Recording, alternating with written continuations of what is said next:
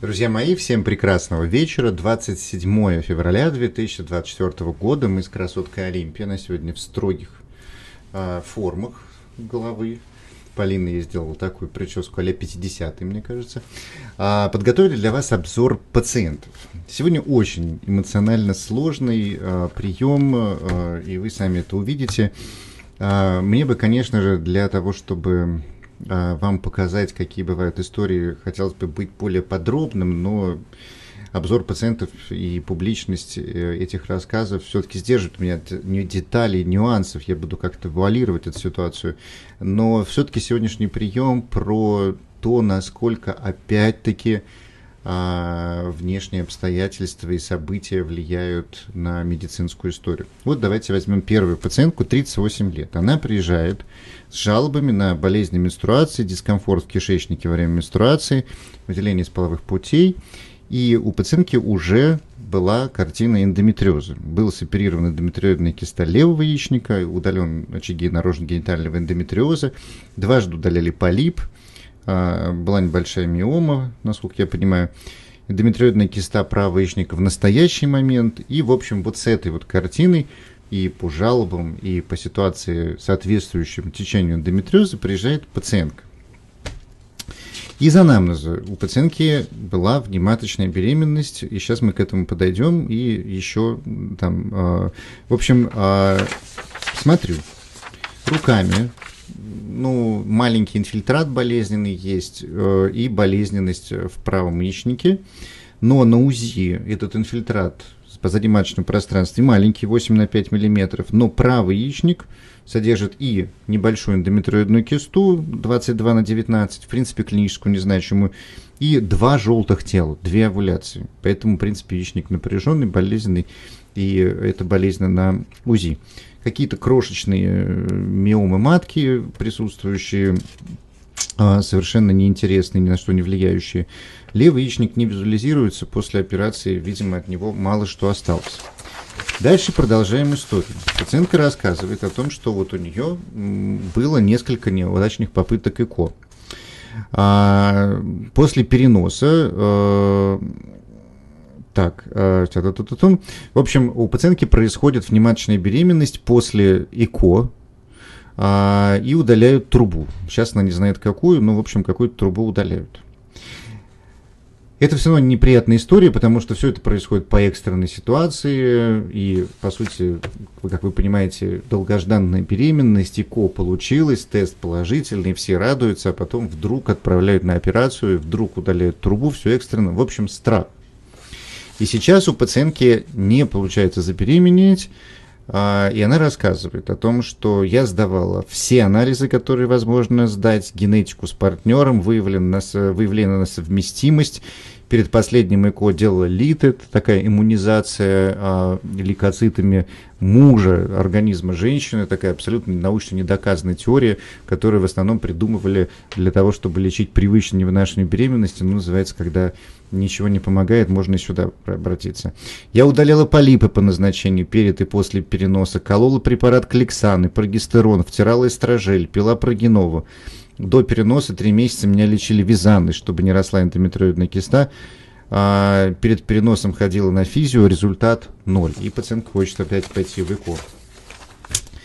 Понимаете, вот та картина эндометриоза, к которой пациентка приехала, и та матка, которая она приехала, и вот аж два желтых тела и все остальное, вот та картина, которая есть сейчас, она не противоречит а, тому, чтобы у пациентки случилась беременность. И сначала я в таких ситуациях понимаю, а да, и пациентка рассказывает, что переносили а, неудачные попытки ЭКО 10 лет эмбрионы не приживаются, хотя по данным ПГД, со слов репродуктолога, все окей. То есть эмбрионы проверены генетически, все прекрасно.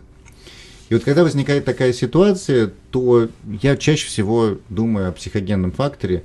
И в данной истории, ну, сначала я хватаюсь за историю, я говорю, вы понимаете, я говорю, ну, вот в чем у вас страх беременности? А пациент говорит, я хожу к психологу, занимаюсь. А она говорит, да нет, особо не боюсь, но вот история с внематочной беременностью могла вас испугать? Ну, наверное, да. На самом деле могла, потому что эта история, она была экстренно пережита.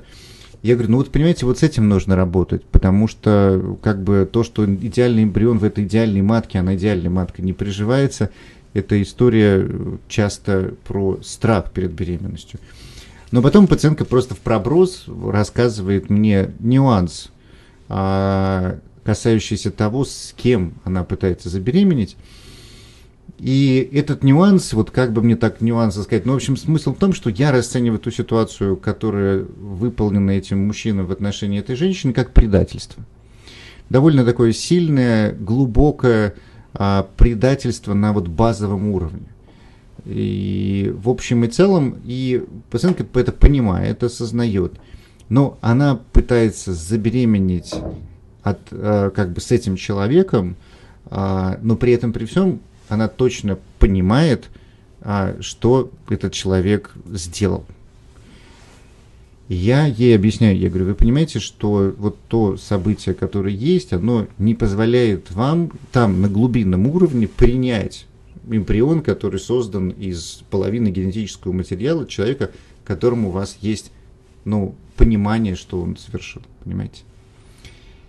И, и вот мы об этом говорили. И история здесь о том, что вот если этот эмбрион, можно сколько угодно их подсаживать, но вот если эта проблема не будет решена, а я думаю, что она вряд ли может быть решена, то ну, это будет опять слитые эмбрионы. Поэтому, ох, это очень сложно. И э, я пациентке сделал, порекомендовал, если она, конечно, хочет заморозить эмбрионы, но прежде чем их подсаживать, с учетом такого большого опыта бесплодия, все-таки а, пойти и больше с более, там, более эффективными психотерапевтами разобрать эту ситуацию. В моем понимании, вот когда мне это рассказали, эту историю, ну, немножко нетипичная история. Вот, а в моем понимании женщина должна очень сильно противостоять тому, чтобы забеременеть в такой ситуации на базовом уровне. Но, может быть, я ошибаюсь, может быть, я что-то не понимаю, но для меня это было не очень понятно.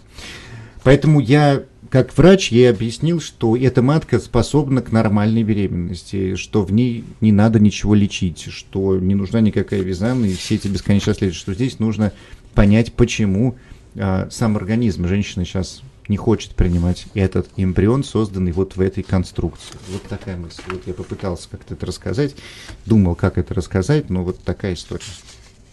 Следующая пациентка, 31 год.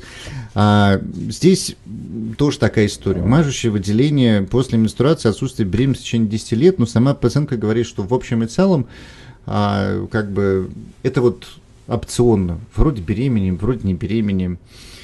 А, постепенно цикл был регулярным, все было хорошо, но периодически, когда происходят какие-то напряжения, он удлиняется до 48 дней. Сперм... Спермограмму сдавали вроде в норме, пролактин, ТТГ, тестостерон тоже в норме. Пациентки довольно долго рассказывают, что у нее синдром поликистозных яичников при относительно регулярном цикле.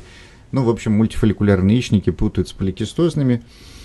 И постепенно происходит увеличение массы тела. Постепенно на этом фоне происходит чувство слабости, снижается либидо, а, и, в общем, то, что я описывал в своем а, посте, синдром усталой женщины. И вес это никак не спускается. Конечно же, пациентки пытались провести стимуляцию колостилбегитом, это было неудачно. Потом приложили операцию насечки на яичник, это дриллинг яичников, думая, что у нее СПКЯ, но от чего она отказалась. Она говорит, я пытаюсь снизить вес, но на меня не уходит. Ну, в общем, вот такая история. На самом деле, это история, при которой у пациентки нет никакого диагноза. У нее более-менее был регулярный цикл, но стал разваливаться на фоне стрессовой ситуации. А у нее нету никаких критериев для постановки СПКЯ, нормальные яичники, нету повышенного тестостерона, акне, гирсуитизма, ТТГ, пролактин а, в норме. Ну, в общем, что здесь происходит? Пациентка, она говорит, ну, я в последнее время очень много ем и съедаю как только можно. Пациентка постепенно в результате своей работы погружалась в стрессовую ситуацию усталость. На этом фоне у нее постепенно развивается РПП, расстройство пищевого поведения, которое приводит к увеличению массы тела, которое как бы не лечит стресс, который только усугубляется. На фоне гиперкортицизма, то есть продукции коронадпочечников, происходит дальнейшая вся история, которая только прогрессирует. И в ней, в ней а, история не про то, что нужно сейчас делать стимуляцию овуляции, которая делается только при СПКЯ, а здесь на самом деле нужно несколько специалистов. Здесь нужен специалист по РПП, расстройство пищевого поведения, психотерапевт, который должен в целом оценить ситуацию с точки зрения эмоционального статуса, эндокринолог, который должен помочь на фоне этого а, снизить вес, и потому что он набирается и плохо уходит. Но эндокринолог без специалиста по РПП и психотерапевта, он не сможет рекомендовать правильную диету и говорить о том, что нужно сделать, потому что сейчас главным а, заболеванием будет являться все-таки то стрессовое состояние, которое вызывает вот такое вот поведение. Опять здоровый человек, который просто вот так вот усугубился в стрессовой ситуации. Ну и соответствующим образом, когда все это уйдет, возобновятся те овуляции, которые раньше были, обуславливали нормальный регулярный цикл, и все случится. Но и пациентка тоже сама говорит, сейчас это не как бы мы так рассматриваем вроде беременность, но на самом деле сейчас такого четкого понимания в этом поражении нет. Следующая пациентка 38 лет, а, тоже, вот, тоже необычная ситуация. У пациентки а, как бы жалобы на скудные менструации, которые якобы вот случились после ковида, перенесенного в 2019 году.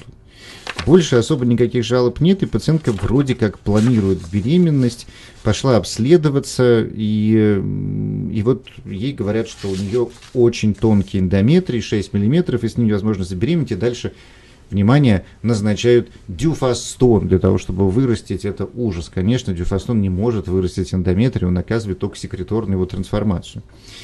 Вот, а, ну, пациентка не стала его принимать, а, пока ничего у нее не получается. На самом деле, смотрю, и тут интересный момент. Ну, как бы, как правило, когда такие вещи рассказывают, я, как правило, видел нормальный эндометрий, а тут на самом деле эндометрий хоть и вторая фаза, но он 6 мм, и имеет, но имеет характерную секреторную трансформацию. То есть он тоньше, но структурно правильный. И такое тоже бывает. И у пациентки не было ничего, что могло бы нарушить этот эндометрий. У нее не было ни выскабливания, ни каких-то септических абортов, ни операции на полости матки, ни удаления полипов, миом, ничего, не, спираль даже не стояла. Ну, то есть не было ничего, что могло бы повредить этот эндометрий и вызвать его истинную гипоплазию. Поэтому можно предположить, что это нормальный вариант эндометрии, просто очень тонкий, но структурный. И да, на таком беременеют. Редко, но беременеет. Это может быть индивидуальная особенность. И с учетом того, что пациентки еще ну, как бы не было попыток забеременеть, и то, что она говорит, несколько месяцев пробовали, я говорю, ну вы пробовали с пулей в голове, который вам посадил гинеколог и сказал, не, с таким эндометрием вы не забеременеете. Это пуля, понимаете, которая а, блокирует эту ситуацию. Говорю, давайте, давайте в чистую забеременеем. Давайте попробуем вот пожить без вот этой пули, я ее достаю и вы дальше 6 месяцев побудете. Вот если через 6 месяцев беременность не будет наступать, туда тогда нужно будет уже идти на это, а для этого нужно будет делать гистероскопию, биопсию эндометрия, пытаться понять, что с эндометрием, смотреть рецепторный состав, делать иммуногистохимию, понимать, нет ли, ли картины вдруг возникшей ни с того сего хронического эндометрита. И с учетом возраста и отсутствия беременности, то уже идти беременеть в рамках протокола ИКО, где уже заниматься этой проблемой в рамках протокола ИКО неестественной беременности. Но все равно вот это вот попробовать надо. Поэтому я сказал пациентке, вынимаем пулю, идем 6 месяцев пробовать. Вот такая вот история. 37 лет следующей пациентки. Такая тоже сложная история. У пациентки приехала с тем, что у нее частое обострение циститов, ну, то есть хронический цистит, который возник во втором замужестве. Еще чувство зуда в области уретры и отсутствие беременности в течение года. И вот а, у пациентки есть одни роды а, в предыдущем браке, тоже не сразу наступил, и там был мужской фактор, который кое-как преодолели, и все-таки беременность сначала была замершей, потом наступила, и все хорошо. И пациентка выходит замуж, а, и здесь история в том, что у мужа в предыдущем браке не получалось забеременеть. Даже несмотря это делали ЭКО. Есть мужской фактор, который может быть ассоциирован с варикоцелем, может быть нет, но в общем эту проблему нашли. Сама пациентка предполагает, что у нее тоже могут быть проблемы, и в общем и целом так на нее косо смотрят с точки зрения, что возможно проблемы в ней. У пациента нет никаких проблем. Согласно осмотру, у него аж два желтых тела. Сегодня день двух желтых тел. Вот, ну, то есть было аж две овуляции. Вот, и больше ничего. То есть ферти... пациентка абсолютно фертильна, с ней все в порядке. То есть здесь достаточно яркий мужской фактор, потому что есть и повышенный мар-тест, и очень колеблющееся количество нормальных сперматозоидов от нуля до нормальных значений, низкая подвижность сперматозоидов, ну, то есть мужской фактор превалирует здесь.